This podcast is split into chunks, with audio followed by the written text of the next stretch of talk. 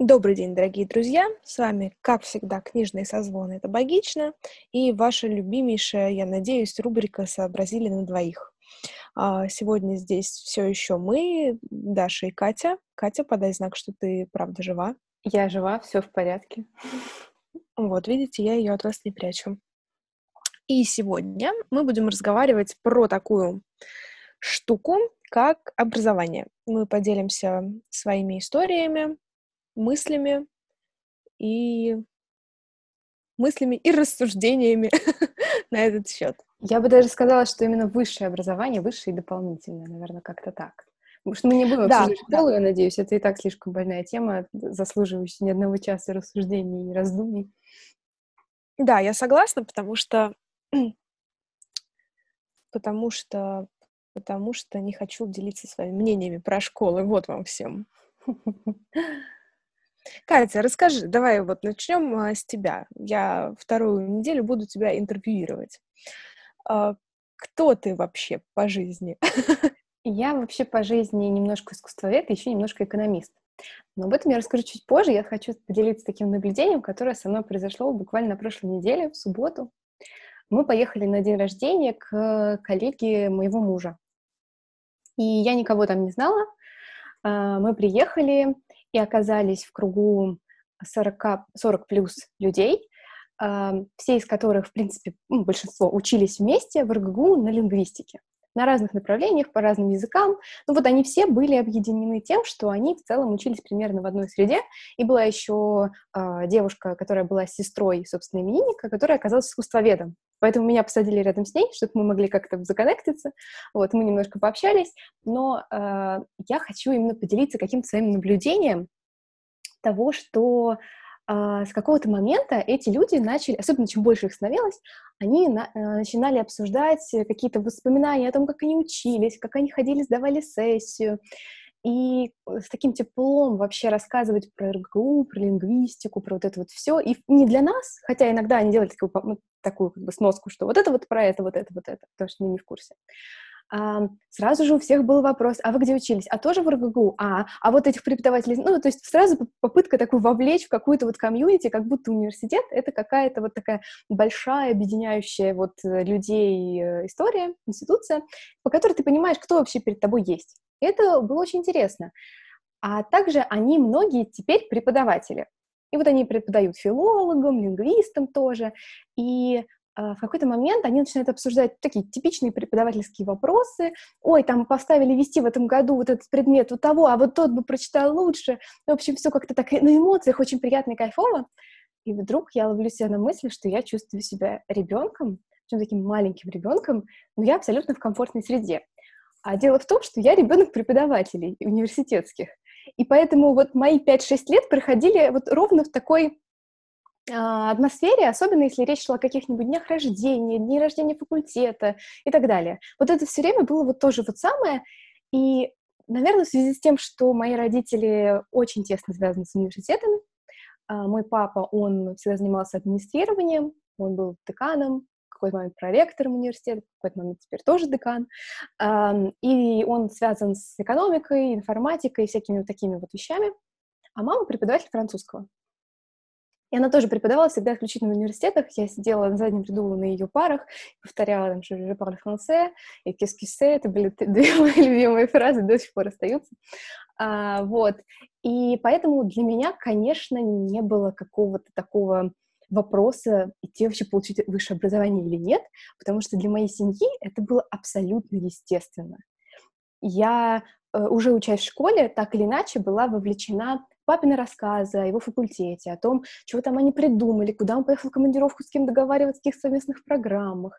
Я была еще школьницей, меня брали на такие выезды, которые раньше устраивали для первокурсников, куда они там в Суздаль, еще куда-нибудь. Я на автобусе с папой, с мамой, с кучей первокурсников ехала куда-то. И, в общем, наверное, после этого как бы невозможно удивиться, почему я пошла учиться к папе не потому, что мне там должно было быть проще, мне там должно быть тяжелее, но потому что я была настолько вовлечена в жизнь факультета, я столько про него слышала, а еще в момент, когда ты 17-летний, там, 16-летний, ты не очень понимаешь, что ты хочешь от жизни, то это было каким-то таким очень естественным течением жизни. Меня, значит, забросило в экономическую сферу, и я как бы никогда не жаловалась на то, что у меня там что-то плохо с математикой, что я там какой-то супер гуманитарий, пока я не попала в университет, где первая моя, значит, э, пара была по линейной алгебре, а потом на следующий день там был у нас мат-анализ, и я никогда не забуду свое впечатление о первой паре мат-анализа. Это была лекция. К нам пришел большой лысый человек в футболке, а,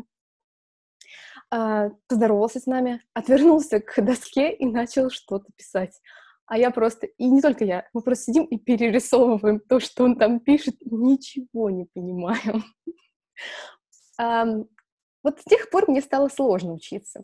При том, что на мне, конечно же, висела вот эта вот ответственность за то, что я, значит, же ношу папину фамилию, я не должна, значит, быть вообще всегда на высоте, и никто никаких поблажек мне никогда не делал. Наоборот, я вот всегда была за то, чтобы как бы не порочить честь фамилии. А, у меня не было ни одной пересдачи, кстати. Вот. А, потому что я очень старалась, хотя ну, половину я не понимала, особенно то, что касается мутана, функций. Я просто думала, ну, что происходит, мне пора отчисляться, нахрена я здесь... Вот. И в первую сессию у нас из 90 человек осталось примерно, не, не после первой сессии, после второй, то есть в конце первого года, нас осталось примерно 40 из 90 человек набора. Многие получили сразу это места на бюджет, которых не получили в первую, вот, собственно, набор но тем не менее. И у меня была еще одна мечта, которая была связана с тем, что я поступаю именно в ранхикс на эконом, то, что а, была возможность со второго курса поступить на совместную программу с Греноблем, с университетом Гренобль-Альпс, учить французский, сдавать, э, как бы учиться заочно, то есть учиться у нас в Москве, но сдавать э, французские экзамены на английском, и в итоге получить вместе с своим дипломом бакалавра еще и французский диплом, в котором ничего такого не написано, что ты заочно учился, это настоящий французский диплом, и уже с ним поступать в магистратуру за границу.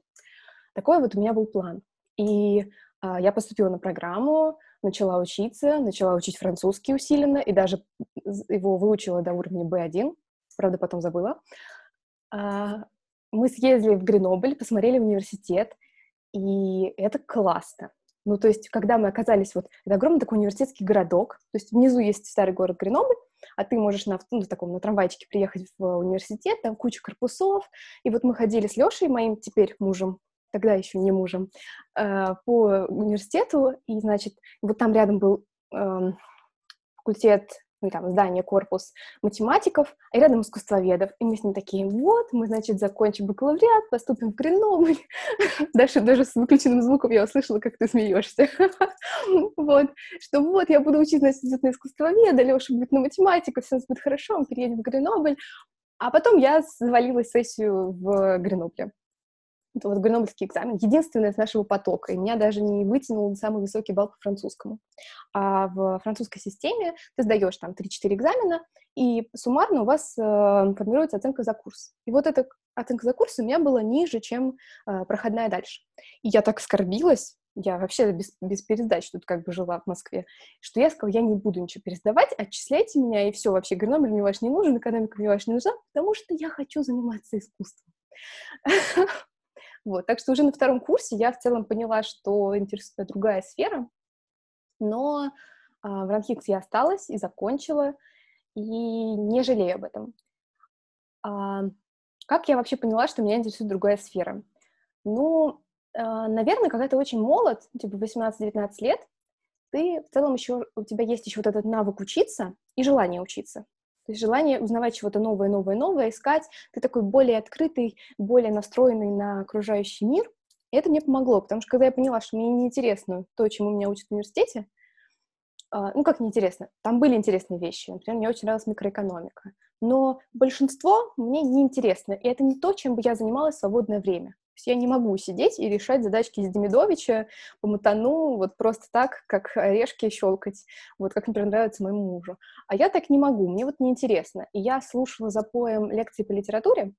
Когда они кончились, мне, значит, YouTube предложил лекции Ирины Кулик по э, современному искусству, начиная от импрессионистов и так дальше. Я начала слушать их. Когда они закончились, я начала слушать другие лекции по искусству. И в какой-то момент я поняла, что, ах, боже мой, в Москве проходило столько выставок за мою жизнь, на которых я не была. Как, вот, как мне теперь наверстать упущенное? И я начала просто смотреть, где что идет, ходить на выставки. И с этого я вот загорелась тем, что мне страшно интересно современное искусство и интересно делать выставки.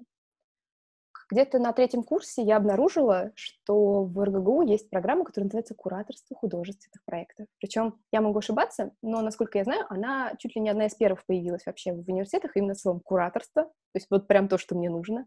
К моменту, когда я поступала, и дальше а, подобные программы уже есть и у Вышки, и у Ранхикс был какая-то там что-то арт-менеджмент, что-то такое. То есть сейчас их уже очень много где есть. Тогда она была одна из первых, и там было четко написано, что надо для поступления. Вот вам список вопросов, вот вам список литературы для подготовки. Приходите, сдаете, поступаете. А еще есть э, курсы подготовки, где можно послушать лекцию по истории искусства современной, которые вам сдавать э, офлайн. И в конце четвертого курса а, параллельно я писала диплом про репутацию университетов и строила математическую модель того, как репутация вообще работает с университетами. Я ходила на курсы по истории искусства к Константину Валерьевичу Дакову э, который стал потом моим научным руководителем. Вот. И слушала историю искусств, просто такая довольная и блаженная от того, что я впервые слушаю ее офлайн, не какими-то лекциями, а я прямо вовлечена. И несмотря на то, что это были вечерние занятия с 7 до 10, а я как бы совершенно жаворонок, я не такой человек, я все равно на вот этом вот запале на них ходила, была абсолютно восторженной, и когда пришло время, я сходила на вступительный экзамен и хорошо его сдала. Не на бюджет, конечно, потому что на бюджет брали 105 баллов был проходной на бюджет, значит, что на 100 баллов ты сдавал экзамен и 5 за красный диплом. А, и поступила. И дальше начались два года магистратуры, в которой я очень много пыталась и себе доказать, что я достойна считаться искусствоведом, учитывая, что нет искусствоведческого бакалавриата. И очень много наверстывать, даже не наверстывать. Я за два года очень много хотела узнавать. То есть я прям училась с кайфом, потому что мне все было интересно. Ну, за, исключением каких-нибудь проходных э, предметов, которые сами по себе были неинтересными. Все, что касалось искусства, какого-то практического, э, истории выставок, вот все что угодно, это все для меня было страшно интересно. Я была очень вовлечена, я ходила на все выставки, на которые можно, мы периодически ходили туда вместе с группой, то есть мы потом имели возможность как-то это обсуждать, делиться какими-то своими мнениями, и мы даже делали свой кураторский проект в конце второго курса на фабрике, он назывался «Свидетелем Пудити», а, посвященная 2007 году и тому, какие есть отголоски в 2019 году, ну, именно в сфере искусства. Даша, кстати, на ней была, она может потом рассказать, что, что помнит. Вот. И э, благодаря университету второму, то есть искусствоведческому, я познакомилась с э, женщиной, которая сейчас является моей начальницей в Пушкинском, чему я тоже очень рада. И я точно знаю, что мне высшее образование помогло развиваться. Да, может быть, я не использую сейчас знания, которые я получала, пока училась на экономиста, но, знаете, когда я выпью, я могу не только про современное искусство рассказать, я могу там, значит, еще что-нибудь про деноминацию, инфляцию, э, потери рынка, вообще много всего интересного могу рассказать, хотя это и не применяю в своей обычной жизни.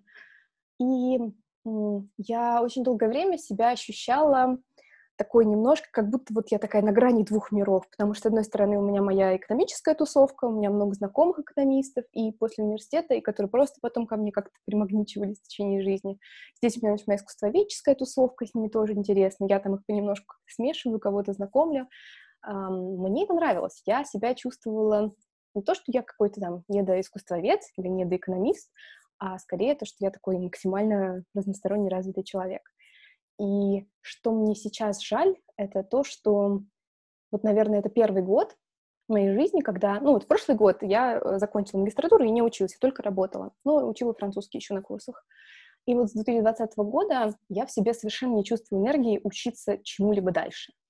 То есть я, у меня нет вот этого запала пойти на какие-нибудь курсы, прослушать какой-нибудь курс лекций, там еще что-нибудь, куда-нибудь вот это вот ходить, вот эту движуху, смотреть какие-нибудь лекции онлайн, их куча а у меня нет на это ресурса. И меня это как-то так немножко даже пугает, потому что я привыкла жить вот в этом вот состоянии постоянного набора информации. Ну, благо мы с тобой читаем э, всякие научно-популярные книжки, я могу черпать кучу информации оттуда, но вот так, чтобы взять какой-то курс, пойти еще чему-то поучиться, а, вот, пожалуй, пока мне не хочется. И это меня немножко пугает, потому что у меня сразу идет такая мысль, что а неужели дальше будет только сложнее это делать? Вполне возможно.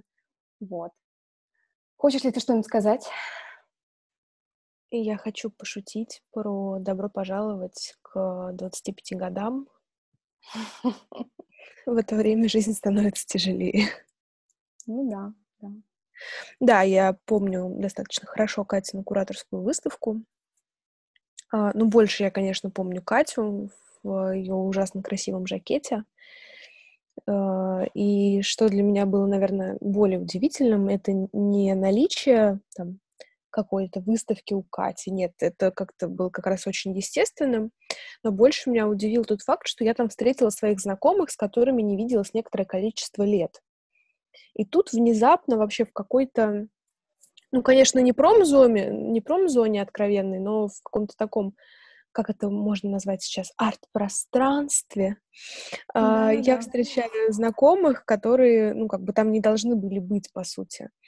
И они, ну, они там были в, в другом, на другом мероприятии, но, тем не менее, они гуляли по выставке, которую делали ребята, как-то они отзывались, а я про себя так, знаете, с гордостью, типа, да, да, хвалите, давайте, давайте, рассказывайте, что вам тут нравится. Uh, тут Катя, моя женщина, руку тоже приложила. Да, я клеила обои для того, чтобы экспонировать выставку я обломов, не выставку, работу я обломов, там нужно было наклеить обои на стену, и вот мы с Антоном Смирновым клеили обои, а потом обдирали их. Мучительно. Да. Слушай, ну я, наверное, свою историю начну класса с девятого, потому что примерно в восьмом-девятом классе я переживала такую дилемму, которую проходят, наверное, многие девочки в определенный момент времени.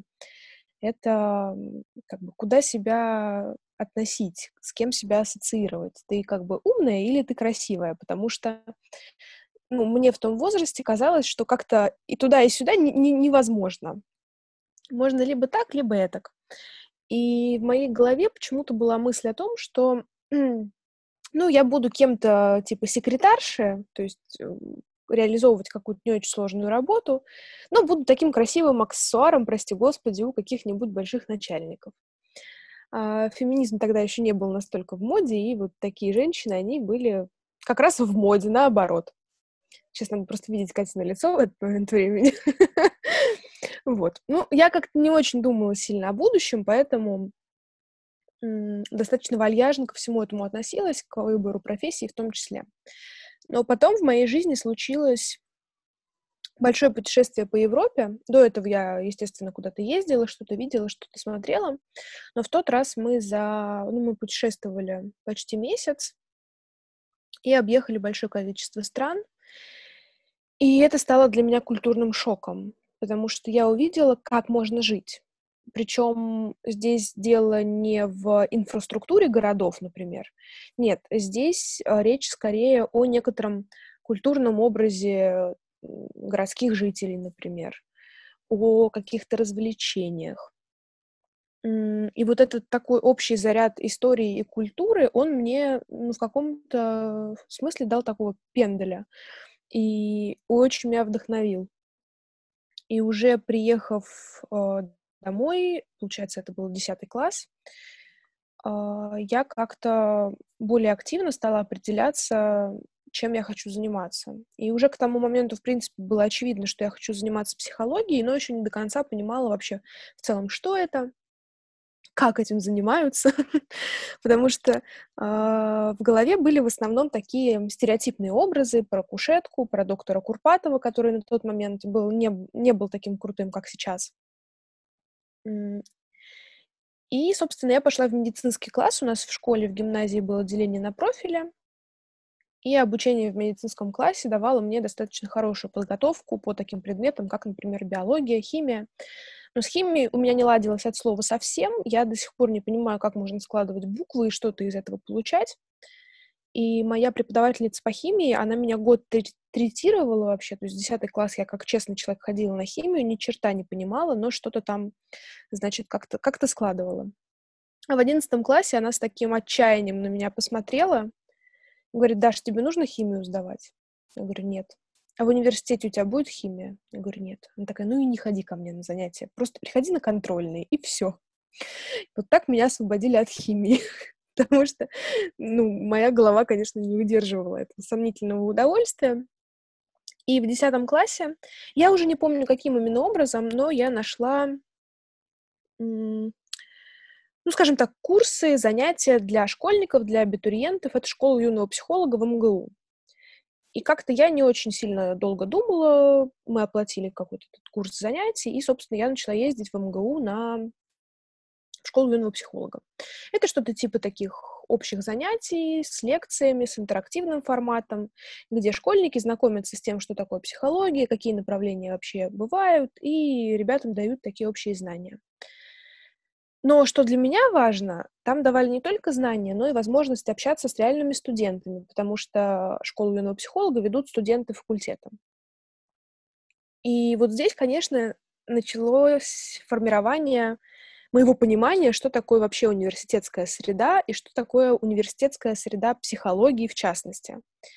У меня нет какого-то бэкграунда в плане университета и семьи, нет, у меня ну, наверное, мама первый человек, кто закончил высшее образование, получил, ну, прям вот с корочкой, с дипломом. И поэтому какой-то такой... Каких-то сильных обсуждений университета у меня никогда в семье не водилось. А, и тут я вижу, знаете, ну вот это вот картиночная факультет психологии МГУ, он не на Воробьевых горах находится, а на Охотном ряду, на Маховой. И это такие дворики, и я помню, я приехала, у меня было раннее занятие в 4 часа дня, и я понимаю, что из корпуса валят студенты. И они такие вот прям студенты-студенты. Они там что-то хохочут, курят, э, смеются, как-то подначивают друг друга. У них какие-то огромные рюкзаки. А псих... Ну, надо признать, что факультет психологии МГУ — это не такое пафосное место, где там все распальцованные, какие-то разнонаряженные. Нет, все как раз очень адекватные, простые. И ты на это все смотришь, э, такой далекий от всего этого школьник, и, конечно, глаза загораются, челюсть падает куда-то вниз, и ты такой, вау, да, круто, студенчество — это нечто прикольное. И тогда я, конечно, подзагорелась, мне очень хотелось скорее-скорее куда-то в университет, потому что э, хоть мы и не обсуждаем сегодня среднее образование, но, на мой взгляд, школа это такой этап, который как бы пройти вроде как нужно, но ты тратишь слишком много времени, не получая тех знаний, которые мог бы получить. И я очень хотела скорее выйти из школы как раз для того, чтобы не тратить время, не получать эти знания, которые мне не пригодятся. Например, интегралы. Я их после 11 класса, я это слово-то произносила из десяток раз, не то, чтобы их считать. И мне хотелось скорее получать какие-то знания, которые мне реально интересны. Ну и, в общем, год я отъездила в ШУП, начала ездить в одиннадцатом классе, и у меня начало формироваться понимание того, что МГУ, хоть это и мечты для многих, это не мое место. Потому что психология — это все-таки в большей степени практикоориентированная наука, направление, а МГУ — это больше про теорию и про такие хорошо подготовленные теоретические кадры. И тогда у меня произошло еще знакомство с одним профессором, который выписал некоторый такой список рекомендованных университетов, где хорошее направление подготовки по психологии. И как-то так сложилось, что от него я услышала это название, потом еще от кого-то, потом еще от одного профессора, который мне очень понравился. И все они говорили про МГППУ. Это Московский уже государственный психолого-педагогический университет, который я, собственно, и закончила. И я такая, типа, М, прикольно, надо погуглить, что это вообще такое. Я погуглила сайт, я съездила на день открытых дверей, и у меня сформировалось четкое представление, что вот, вот это место, я иду учиться сюда. А, и это то, что я рекомендую делать всем, вне зависимости от того, куда вы хотите поступать, на кого гуглить информацию о месте, где вы планируете учиться, и не стесняться писать в социальных сетях студентам, выпускникам, потому что это даст вам реальную картинку того, что такое тот университет, в который вы планируете поступать. Я так и делала. Я писала студентам, спрашивала, что они думают про университет, про разные факультеты, и вот это живое общение мне очень помогло укрепиться в мысли, что да, это то место, куда я, собственно, и планирую идти. В это время все мои родственники, кроме родителей, думают, что я иду в МГУ. И когда у нас э, случаются очередные какие-то семейные тусовки, а, все меня начинают спрашивать, типа, ну как ты готовишься к поступлению в МГУ, ты такая молодец, ты такая классная. А я про себя такая думаю, да, да, ребят, конечно, вот прямо сейчас бегу, сияю как э, таз, радуюсь и хочу туда поступать. И мне нужен был срочно репетитор по математике, потому что если с русским у меня не было проблем, у меня не было проблем с биологией, то математика для меня это такая темный лес, потому что я очень ленивое создание. Я в какой-то момент упустила большое количество математических знаний, а потом восстанавливать мне их было лениво. И как снежный ком незнание начало копиться. И к одиннадцатому классу это привело к тому, что помимо буквок в химии, буквки есть еще и в тригонометрии. Вот там как бы тангенсы, котангенсы. Если вы хотите ввести меня в ступор, то произносите рядом со мной вот эти слова. И, в общем, мне пришлось срочно искать репетитора по математике и это оказался, ну, какой-то там родственник. И я прихожу к нему на занятие, и он с такой улыбкой меня встречает, типа, «О, да, ты знаешь, я частенько готовлю ребят к поступлению в МГУ». А я такая, «Нет, чувак, сорян, а, не в МГУ ты меня готовишь далеко». А, и мне как раз очень нравилось а, шокировать родню и знакомых тем, что нет, ребята, я поступаю не в МГУ. А, вот. Параллельно с этим мои родители лелеют некоторую такую надежду светлого будущего для их ребенка, и они загорелись мыслью послать меня на обучение в American Амер... Сейчас пафосный, uh, мне надо акцент подготовить. American University in Plovdiv. Uh, это очень прикольное место, американский университет в Пловдиве, который, это бакалавриат, естественно, который готовит кадры а, сразу в США, Канаду и некоторые другие страны. И мои родители, они как-то типа, давай, что, прикольно, американский университет, тебе сразу двойной диплом выдают, все круто. Единственный минус, что он коммерческий, конечно, но тогда доллар стоил, ну, я вам боюсь соврать, ну, по-моему, 32 рубля, прекрасные были времена. А, вот. И я такая, ну, типа, да, в целом прикольно. А, и вот это отдельный забавный момент, но дело в том, что этот университет, он про коммерцию в основном. А так как коммерция и я — это какие-то две параллельные вселенные, то единственное направление, которое мне там понравилось, оно было связано с арт-пространствами, с музейным делом, с искусством и со всем тем, чем сейчас, в общем-то, Катя занимается. И я сказала, что, типа, если я поступаю сюда, то только вот на это, собственно, направление. Ну, родители поржали, и мы поехали в этот университет. И здесь, как у Кати с Греноблем, так и у меня с этим университетом, это, конечно, очень прикольная атмосфера попадания вот в этот американский студенческий городок. Для нас это очень нетипичная история, мы такого, такое не привыкли видеть. А это вот все ровно как в фильмах. То есть вот эти вот домики, тусующиеся студенты, которые, не знаю, где-то там э, лежат на газончике, учат какие-то уроки. И все это выглядит очень прикольно и ты такой весь вдохновленный этим, приходишь в административный корпус, видишь людей, которые готовы тебя принять в этот университет. В этот момент я забываю просто все английские слова. У меня был достаточно неплохой уровень английского в 11 классе, но в тот момент это просто это был тотальный провал, потому что я, я не могла сказать ничего, кроме банального типа я Даша from Russia, как бы вот примерно так я там и обозначилась. Ну и стало очевидно, что я как-то не очень готова к учебе в American University. вот. Ну и здравый смысл подсказывает, что в целом это не очень хорошая идея, потому что я не представляла. Ну, дело в том, что мне до него, до этого американского университета, надо или жить в этом студенческом городке, или из моего дома ездить э, каждый день, час туда, час обратно, но это серпантин, горная дорога и так далее. И, короче, как-то эту идею я закинула. Потом, когда курс евро вырос резко в два раза, я, конечно, порадовалась, что не поступила туда, потому что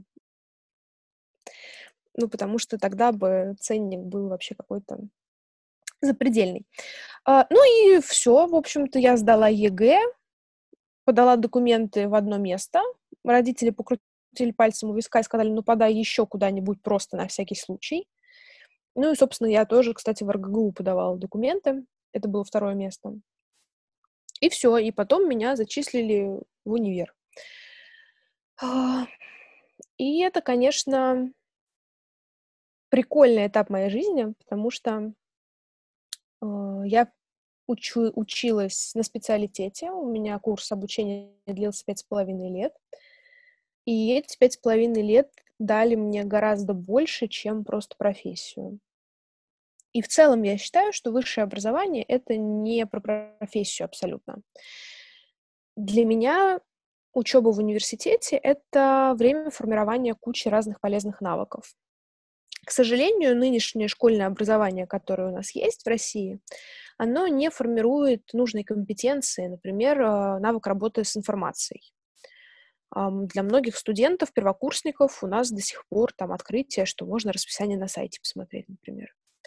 При этом, не знаю, они как-то умудряются пользоваться Даркнетом, например. И вот для меня это там загадка, как можно уметь пользоваться Даркнетом, но у людей сложности с тем, чтобы на почту заглянуть. А, и университет дает вот эти навыки. Навыки работы с информацией, навыки деловой переписки, в целом какой-то адекватной коммуникации с разными типами людьми, понимание внутри... Как это? Внутри корпоративной иерархии какой-то. Ну, не знаю, ты учишься самостоятельности в разных смыслах, ты приобретаешь некоторую субъектную позицию в отношении собственной деятельности. И мне кажется, что вот это все важнее, чем лекции, которые ты слушаешь на протяжении 4-6 лет. Потому что все... Ну, давайте смотреть правде в глаза. Все эти лекции, в большинстве своем, если это не какие-то авторские курсы, а, мы можем найти в интернете. Ну, если не лекции, мы можем найти список литературы, проанализировать, прочитать этот список литературы. И в целом ты получаешь примерно то же самое, что и человек, который отучился в университете.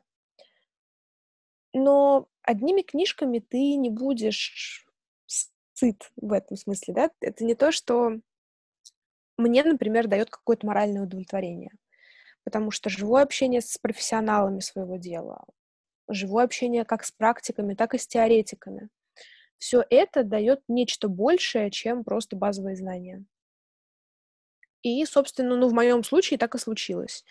А, это, кстати, я еще опускаю момент приобретения важных людей во время университета. Когда я все смеюсь, что Катя пошла на эконом ради мужа. И, и видите, моя шутка уже наконец реализовалась в полной мере. Да, и да. вчера, вчера мы с Катей гуляли, и я прям такая пошутила, что, черт возьми, надо было тоже идти на эконом. Четыре года жизни — это не так много. А вот хороший муж... Надеюсь, на всю жизнь. Это важно. Да, да. Вот. А, мне, кстати, университет тоже дал офигенных коллег, друзей, и это тоже очень важный аспект. Вот. И во время университета у нас были разные курсы. Было что-то интересное, было что-то скучное. Были такие лекции потоковые, где, как правильные студенты-первокурсники, мы умудрялись бухать на последних партах. Uh, не знаю, мы и сериалы смотрели на парах. Ну, было разное, реально. Студенческая пора — это то, что вообще дарит тебе незабываемый опыт. И, помимо прочего, я еще получила, например, тот проект, которым я сейчас занимаюсь, который эм, меня очень вдохновляет, он для меня очень важен и, ну, дает мне, скажем так, некоторые перспективы в академическом мире.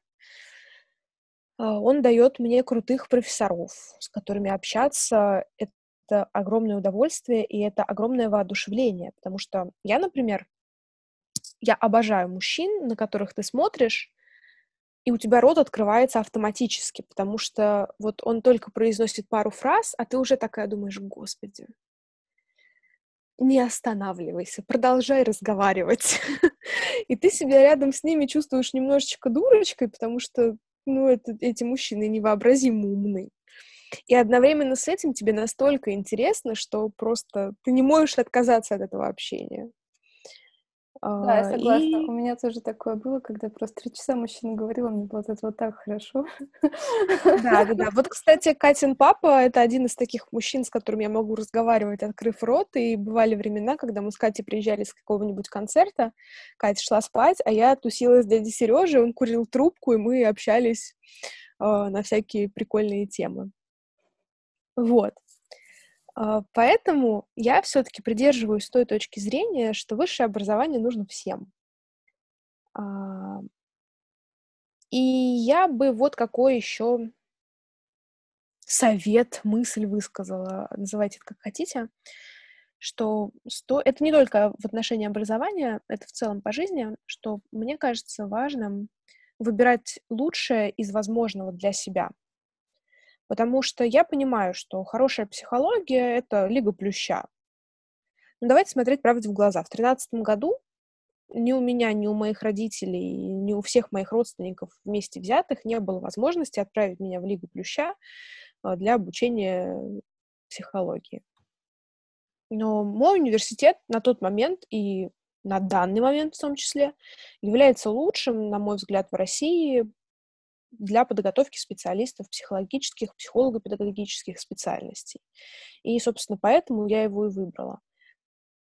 Хотя тот же МГУ, он престижнее, ну, как бы по названию, да, МГУ знают все, МГБПУ мало кто.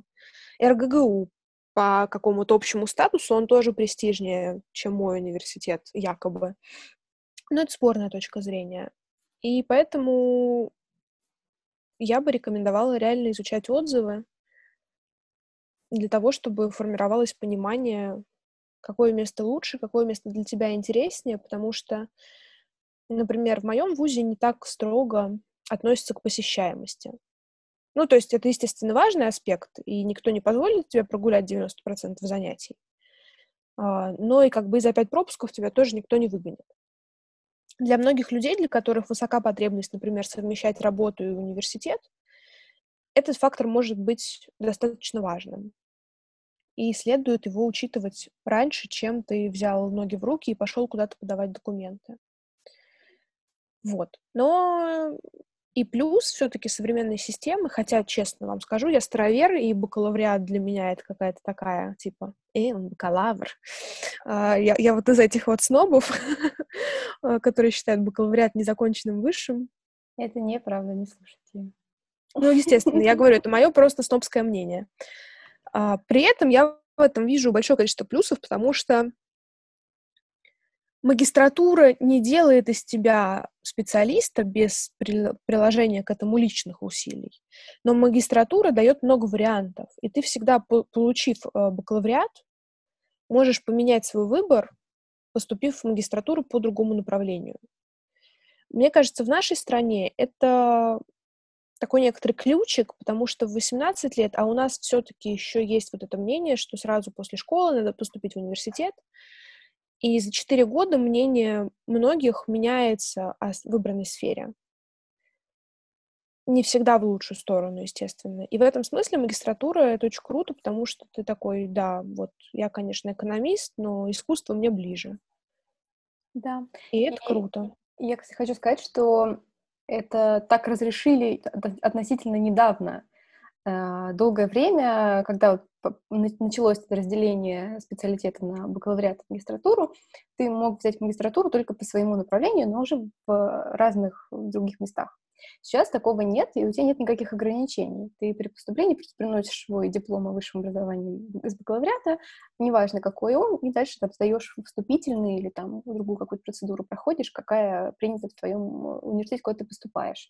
А, и это удивляло, например, поколение бабушек э, всяких моих э, ее подруг, когда ей говорили, что когда она общалась с своими подругами, а, и говорила, что вот она закончила там экономический, я пойду на искусство учиться. И говорит, так нельзя. Я говорю, ну, наверное, им там виднее. вот. И я знаю, что я просто говорю это к тому, что у, у некоторых до сих пор есть вот это вот мнение, то, что так нельзя. Нет, так можно. Просто это требует от вас повышенного интереса и усилий. Если вы к этому готовы, если вам действительно интересно, тогда это имеет смысл. А если нет, то не знаю.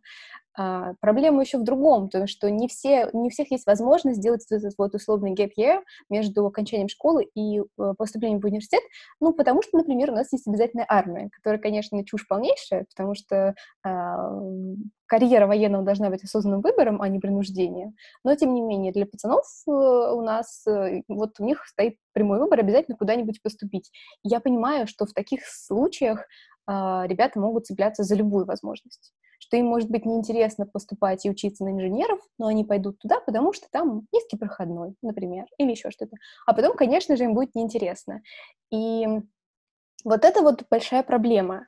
Поэтому если у вас есть возможность выбрать что-то, где вам потенциально будет интересно, а, например, не идти изучать психологию в какой-нибудь энергоинститут, вот, вот это, мне кажется, очень сомнительная идея. Или там экономику. Есть экономика в МАИ, но, come on, в МАИ должны учить инженеров, там не должны учить экономистов.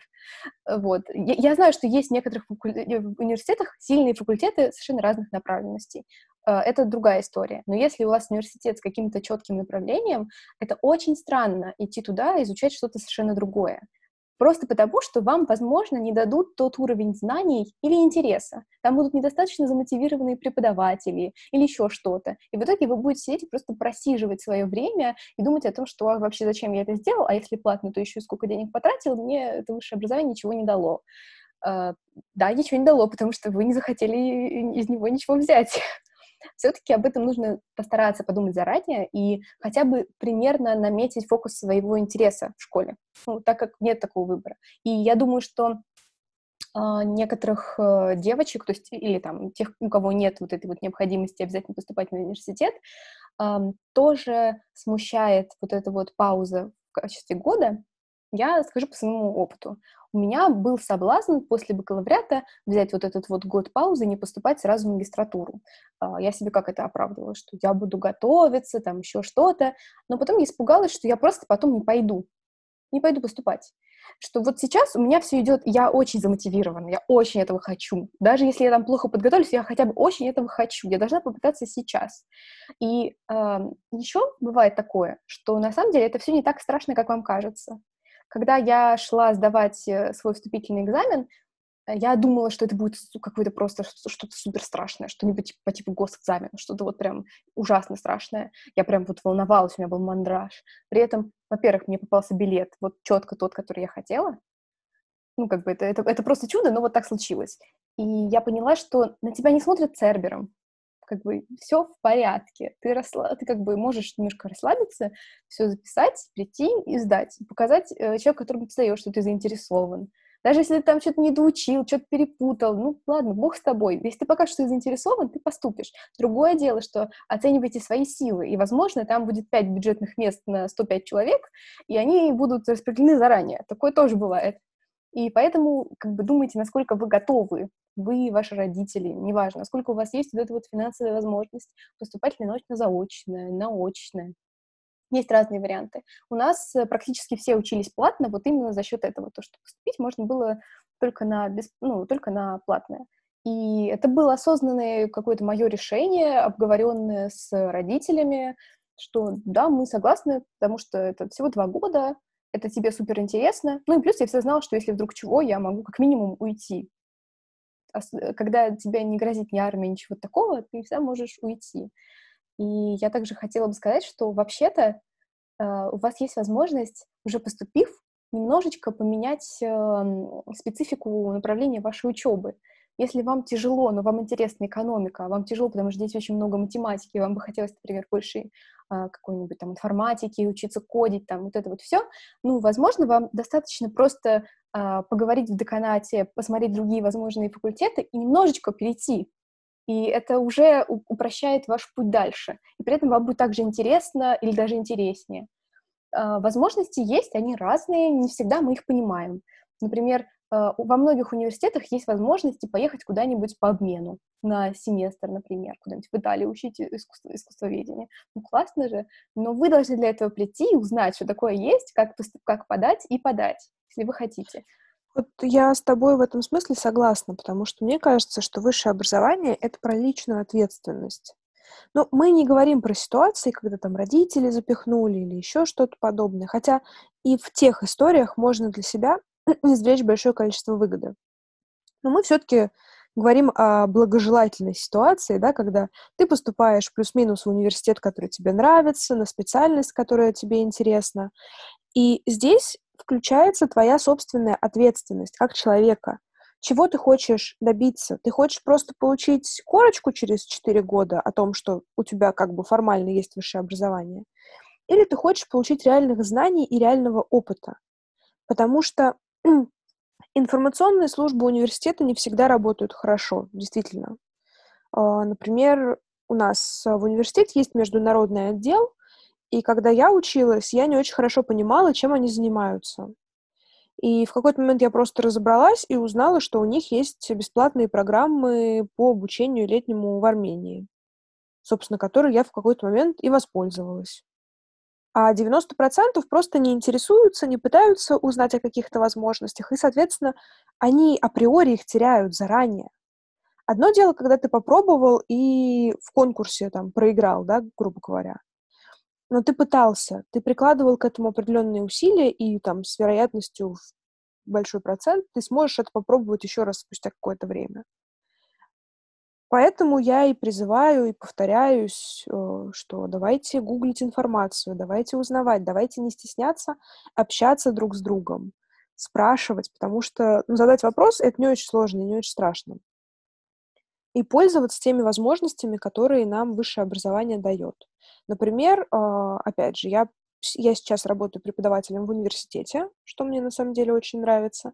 И как бы я не сетовала на огромное количество административной работы, которая действительно высасывает из тебя очень много сил, есть еще и работа со студентами, которые, наоборот, тебя вдохновляют и мотивируют, потому что студенты супер классные ребята.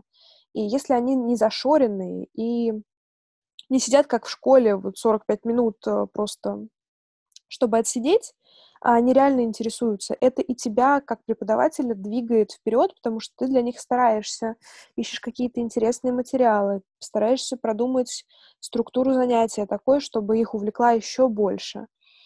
А, и преподаватели, как действительно Катя сказала, что на тебя вдруг не церберы смотрят, а живые нормальные люди.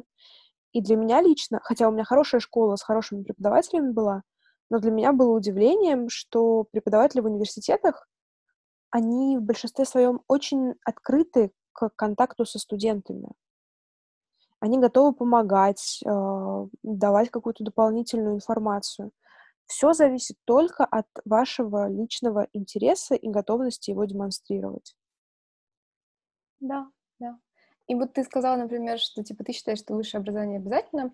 Я не буду, пожалуй, вот так все это как бы обобщать. Я считаю, что это все равно на совести каждого. А, некоторые, например, выбирают пойти после девятого класса в колледж, э, начать получить какую-то профессию.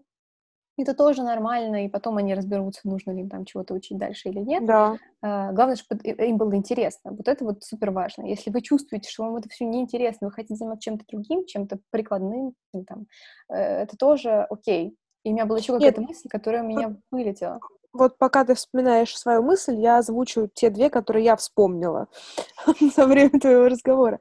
Нет, я не призываю получать поголовно всех, получать высшее образование, лишь бы оно было. Нет, просто мне кажется, что формирование ряда вот этих навыков — это важно. Но если человек, например, гениальный кулинар, и он знает, что ему достаточно будет колледжа по вот этой поварской специальности, не надо тратить кучу лет и заставлять себя заниматься тем, чем тебе неинтересно заниматься. Есть много реально людей с гениальными руками, для которых корочка о высшем образовании, ну, она лежит потом, пылится где-то в университете, ну, в смысле, в шкафу. Да, хорошо, что оно в целом есть, и мало ли куда оно когда может пригодиться, мы это никогда не узнаем, но как бы это не должно становиться какой-то навязчивой идеей. Вторая мысль, сейчас я пока все помню, Вторая мысль, она о том, ты сказала про Гапьер, и, с одной стороны, это действительно очень важно, но это, опять же, про ответственность, о которой я говорю всегда и везде. У меня много знакомых, которые откладывали поступление на год, в смысле, что они будут готовиться, но все равно человеческий фактор возобладает, год они пинали всем известные части тела, а, и это ни к чему не приводило в итоге. И вот это, конечно, ну, ты смотришь на это с сожалением с некоторым, но понимаешь, опять же, что это решение человека, это его ответственность, и, ну, как бы мы не можем за других людей что-то решать. Просто здесь реально важно оценивать свои силы и обдумывать наперед, действительно ли через год у тебя будет этот запал поступать или нет. Угу. И, и была еще одна мысль, о которой я теперь тоже забыла. Я еще хотела сказать, мы как-то перехватываем друг друга это одеяло, типа, что на самом деле никогда не поздно. И Я, когда вот, спасибо, да. закончила универ, я просто вцеплялась в него. Я хотела на все дополнительные курсы поступать, хотя не за них там надо было уже платить какую-то копеечку, а, лекционные курсы, но я их страшно хотела, потому что я боялась э, потерять это уточнить. Что, я не студент больше, что ли? В смысле, мне надо на пар ходить? Я, я прям не могла это, вот особенно первые, вот первые месяцы, я не могла это отпустить. А, я записывалась снова на историю искусств. Я в итоге, а, я, наверное, а, четыре лекционных курса по истории искусств слушала разных, у разных преподавателей, ну, как про одно и то же, про 19-20 век. И это всегда было очень интересно. И вот я продолжала на них ходить. И когда вот это были вот эти дополнительные курсы, я как бы встречала там каких-то людей, которые тоже пришли на этот курс послушать. И это были люди разных возрастов, которым просто интересно. Этот курс вас ни к чему не обязывает. Он даже не дает вам домашние задания. Вы просто ходите и слушаете а не хотите, не ходите. Ну, это как бы ваша ответственность. Вы заплатили, дальше сами решайте. Но люди ходили с горящими глазами, слушали, и это был курс по истории современного искусства. То есть там прям вот про то, что многие не любят. Но при этом люди приходили и говорили, а потому что мне интересно. Вот мне интересно, например, послушать. Я ничего не понимаю, я никак к этому отношусь, то есть не, не то, что негативно, не надо мне перебежать, я просто никак к этому не отношусь, но я открыт новым знаниям.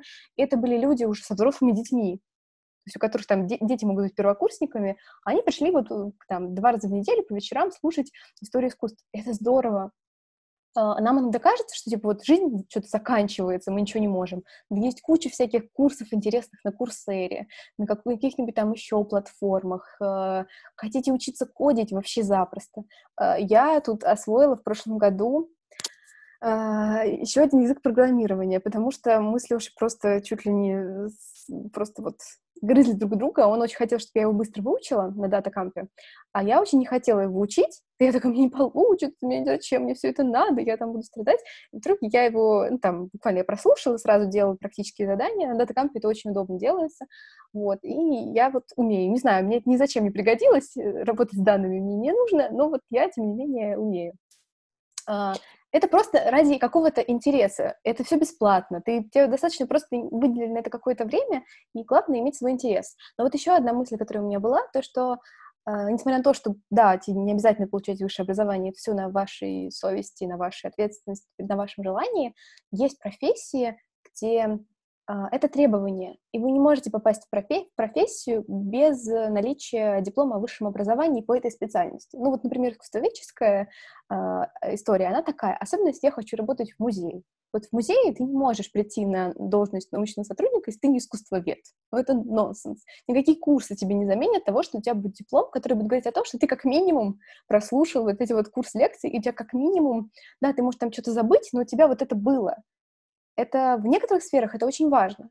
В некоторых нет, в некоторых ты можешь переучиться, научиться сам. Вот все, что связано с программированием сейчас, это супер гибкая тема. И если вам это просто интересно, вам достаточно просто очень много приложить усилий, и вы можете этим спокойно заниматься, зарабатывать хорошие деньги.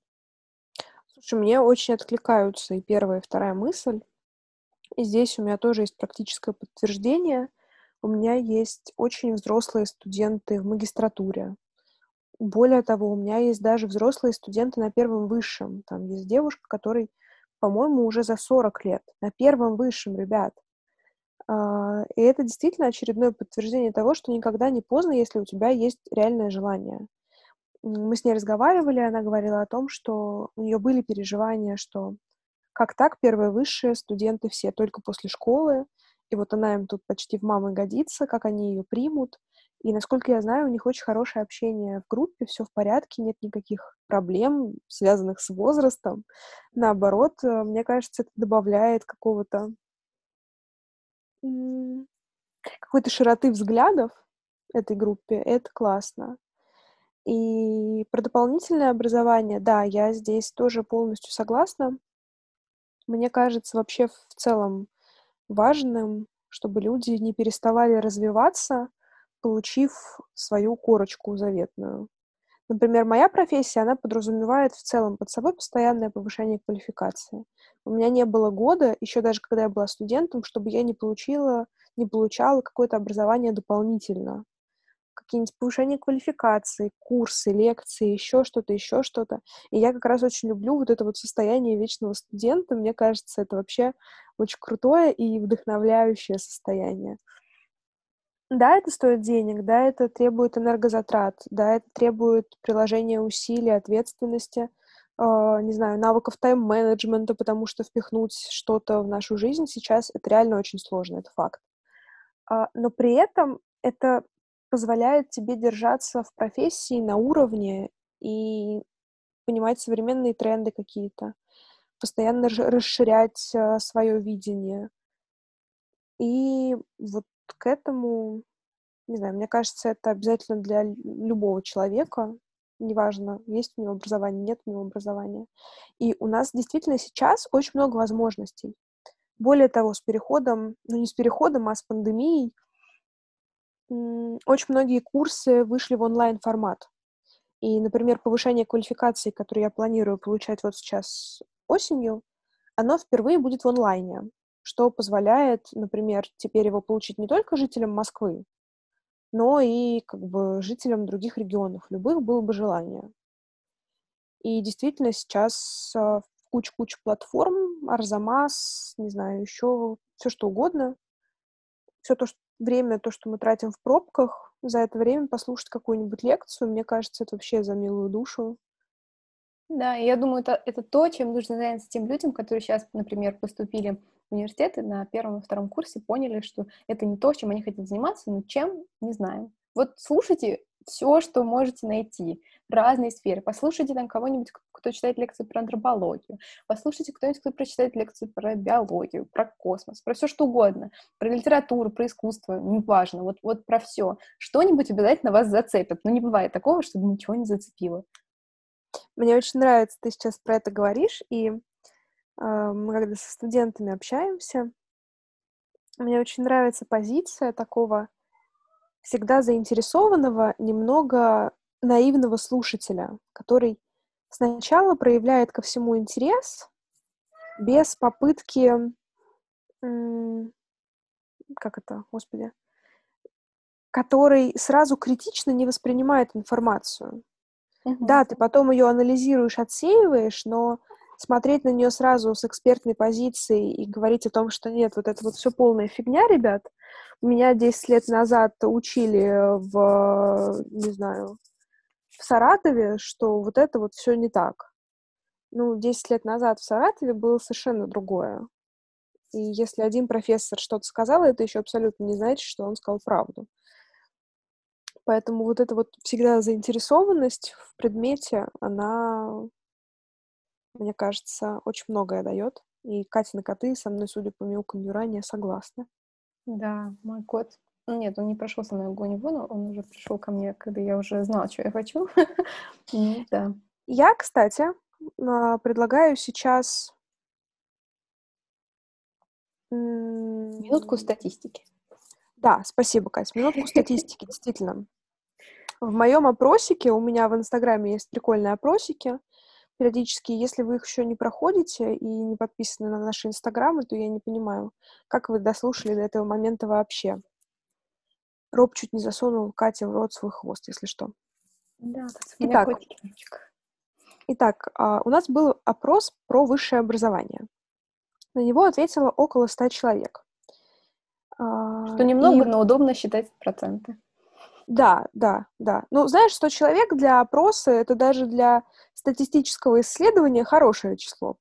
Да, уже э, выборка репрезентативная, может быть. Да, и валидность не нарушается.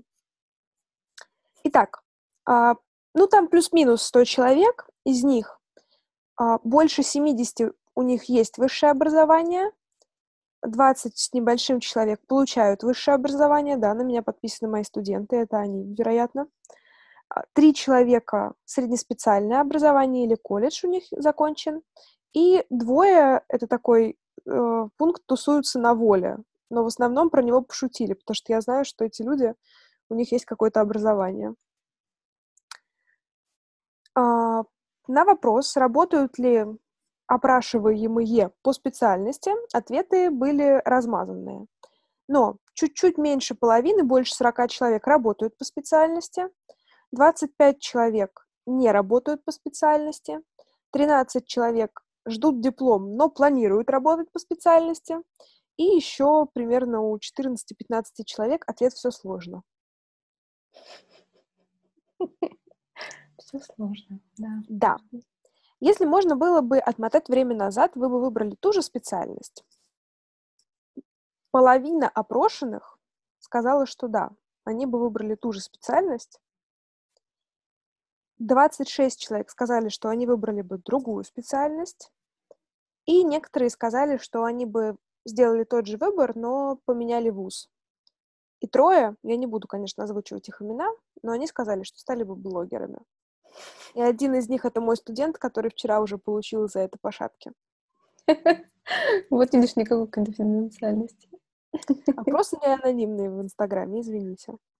А, и 75 человек из 90 считают, что высшее образование — это нужная штука, и 10 говорят просто хорошо, чтобы оно было. И по дополнительному образованию сразу видно, что у меня в основном в Инстаграме психологи, потому что все проголосовали за повышение квалификации. И, кстати, 11 человек сказали, что они пошли в магистратуру по другому направлению, что лишний раз подтверждает тот факт, что такая возможность есть, и мы все можем ею пользоваться. Да, я тоже пыталась общаться с аудиторией в своем инстаграме и тоже позадавать им вопросики про высшее образование. И что мне понравилось? То, что очень многие писали заинтересованно. Типа, я бы с удовольствием получила там экономику или физику, потому что мне, типа, интересно. Или вот я был, я ядерный физик, я бы еще, вот, я все равно этим бы училась, но там вот еще то-то, то-то, то-то. И это вселяет меня надежду, что, что скоро ко мне вернется мотивация, и я снова захочу чему-нибудь учиться что я считаю очень важным. Ну, я, я не могу сказать, что я просто стою на месте, потому что а, любая сфера, в которой ты заинтересован, твоя профессиональная, она тебя подталкивает к тому, чтобы развиваться, читать книжки, читать все новые книжки по этой, значит, своей специфике, а, ходить на выставки в моем случае, и тоже как-то все это пытаться осмыслять, а, хотя бы для себя и так далее. То есть это все равно какой-то процесс, но учить еще что-то и становиться таким разносторонним, налепливать на себя вот эти вот разные сферы и интересы в этих сферах, это как минимум очень интересно. И то, что многие говорили про то, что я бы выбрал то же самое, но пошел в, другом, в другой вуз, а, я знаю, что как минимум один человек из того, кто так ответил, заканчивал МГУ. И это для меня подсказывает то, что, да, не всегда престиж университета соотносится с тем, а, как тебя там учат, как к тебе там относятся и так далее. Иногда, э, там, не знаю, если это какой-то фихмат МГУ, наверное, да, это там другая история. А в каких-то моментах, где есть выбор, то ну, не факт. Не надо бежать только за названием университета. Лучше э, идти за чем-то другим. Я плохой пример в этом смысле, потому что я оба раза подавалась в одно место. Я в бакалавриате принесла свои документы сразу в, на эконом э, Ранхикс, сказала, меня только туда. Вот, вот все равно, мне все равно на бюджет, не на бюджет, вот только туда. Потому что я была маленькая, наивная, глупая и очень хотела к папе. А потом, значит, я пришла в РГГУ и тоже сказала, я хочу вот к вам поступать, потому что для меня вопрос стоял как на тот момент? Типа, либо туда, либо я что-то ищу дальше, как-то ковыркаюсь в своей жизни и пытаюсь, значит, не знаю, может быть, поработаю. А, я всегда хотела очень прицельно и я даже не ходила к своему стыду ни на один день открытых дверей, что тоже не надо делать, как я, надо везде ходить, со всеми общаться. Но вот, например, э, мой муж, мы же с ним много обсуждали вообще университет, потому что, говоря, мы учились вместе, он сказал, что у него в конце концов оставался выбор между экономом и бауманкой. Ну, при том, что даже были немножко разные специфики. То есть здесь он собирался учиться эконом... экономике, в Бауманке он собирался учиться чему-то немножко другому. Но его подкупило то, как он пообщался с людьми и там, и там. В частности, как он пообщался с моим папой, потому что папа замдекана, и он очень много общается с студентами, это вот его, собственно, не знаю, студент — это его жизнь. Вот моего папы Дед Сережа просто точно. сразу выбрал Лешу. Смешно, потому что папа познакомил нас 1 там, или как 2 сентября. Леша к нему подошел поздороваться, а папа с ним тоже поздоровался, сказал, это вот Катя, моя дочь, она будет учиться с вами. Держи, пожалуйста, и ушел по своим делам. вот. И мы с Лешей страшно друг другу не понравились в первую встречу, и первый курс вообще не общались. Вот. Но было смешно. Э, извини меня, дорогой, что я все это рассказываю, но я думаю, это правда смешно. Лёш, а, мы от что... большой любви просто. У меня не получалось с мутаном от слова совсем. И я страшно переживала, потому что я боялась лектора, но еще больше я боя... боялась нашу семинаристку. Очень такую суровую женщину, очень такую прям даму. Она великолепна, но я ее боялась просто до нервного тика. Хотя она со мной лично никогда не, не, не коммуницировала. Просто она заходила в аудиторию, и я начинала сидеть. Вот поэтому я блондинка теперь. И э, а, Леша мне, значит, он чу, как-то, я не знаю, он это из разговоров понял. Ну, мы с ним близко не общались, но у него с математикой все было заебись. Uh, и он, значит, мне предлагает, он мне пишет в ВКонтакте, что, типа, вот у нас надо ко второй паре, давай там, uh, ты приедешь пораньше, я тебе что-то там объясню, по помотану, тебе совсем помогу разобраться. Ну, я такая, ладно, я не буду отказываться. И мы с ним, значит, встречаемся в библиотеке. А, он мне объясняет там про эти гиперболические параболоиды, там, это все, что я запомнила, он там много чего объяснял, что-то учил меня считать. А в какой-то момент он говорит, ну что, понятно? Я такая, да я уже пожалела, что спросила у тебя. И он так обиделся, что мы потом реально до конца второго курса практически не разговаривали. Вот. Но тем не менее, я все сдала нормально. Спасибо, Лёша, она ценит твой труд, правда. Ну вот нам теперь есть что вспомнить. Да, слушай, это прикольно. Okay. Я в университете была влюблена в препода. Если вы не, не влюблялись в университете в препода, то ваше студенчество прошло даром просто. Ну, да, я, я тоже. Я тоже. Вот, это, не то, что, это даже не то, что влюбленность, это просто когда тебе кайфово. Святое обожание просто. Да, ты просто приходишь такой, спасибо, что ты есть. Да. Да. Но, кстати, вот, я еще хотела сказать про научных руководителей, потому что так или иначе, когда вы поступаете в университет, вам приходится писать дипломы, писать курсовые, и вам для этого нужен научный руководитель. И у меня на этот случай есть отличный анекдот, который мне рассказывали Давай. тоже с детства, и поэтому я знала эту истину, когда выбирала своего научного руководителя в экономе. А, я могу сейчас плохо рассказать, потому что э, память моя слабая, я давно ее никому не рассказывала. Но суть в том, что... А, вот, значит, бежит зайчик а, ему навстречу лиса. Она говорит, зайчик, зайчик, я тебя съем. Он говорит, нет, не съешь. Убегает, она бежит за ним. Зайчик бежит дальше, без всякой лисы. К нему приходит волк и говорит, зайчик, зайчик, я тебя съем. Он говорит, нет, не съешь. И опять повторяется та же история. Зайчик снова бежит. И встречает медведя. И медведь ему говорит, зайчик, зайчик, я тебя съем. Он говорит, нет, не съешь. Опять его отводят в кусты. В кустах сидит лев, перед ним гора костей. Он говорит, неважно, кто ты, важно, кто твой научный руководитель. Вот. О, да. И Эта нет, ситуация да. описывает мою, мою историю. Да мы, в общем, тоже. Э, мне страшно повезло с научным руководителем. Э, в экономии у меня был научным руководителем э, заведующий кафедрой микроэкономики Марк Иосифович Левин, которого я страшно люблю, вообще обожаю. Он очень умный человек, он математик, и я никогда не забуду, когда практически в ночь перед моей предзащитой он смотрел мою презентацию, разносил ее в хлам, особенно разносил все формулы, а я как бы и так не сильна в формулах, но я старалась изо всех сил. И объяснил мне вдруг, что я придумала. То есть я реально придумала модель, там как-то наставила вот эти вот коэффициенты, а он мне вдруг объяснил, что значит эти коэффициенты. И я такая, «А, правда же? Вот.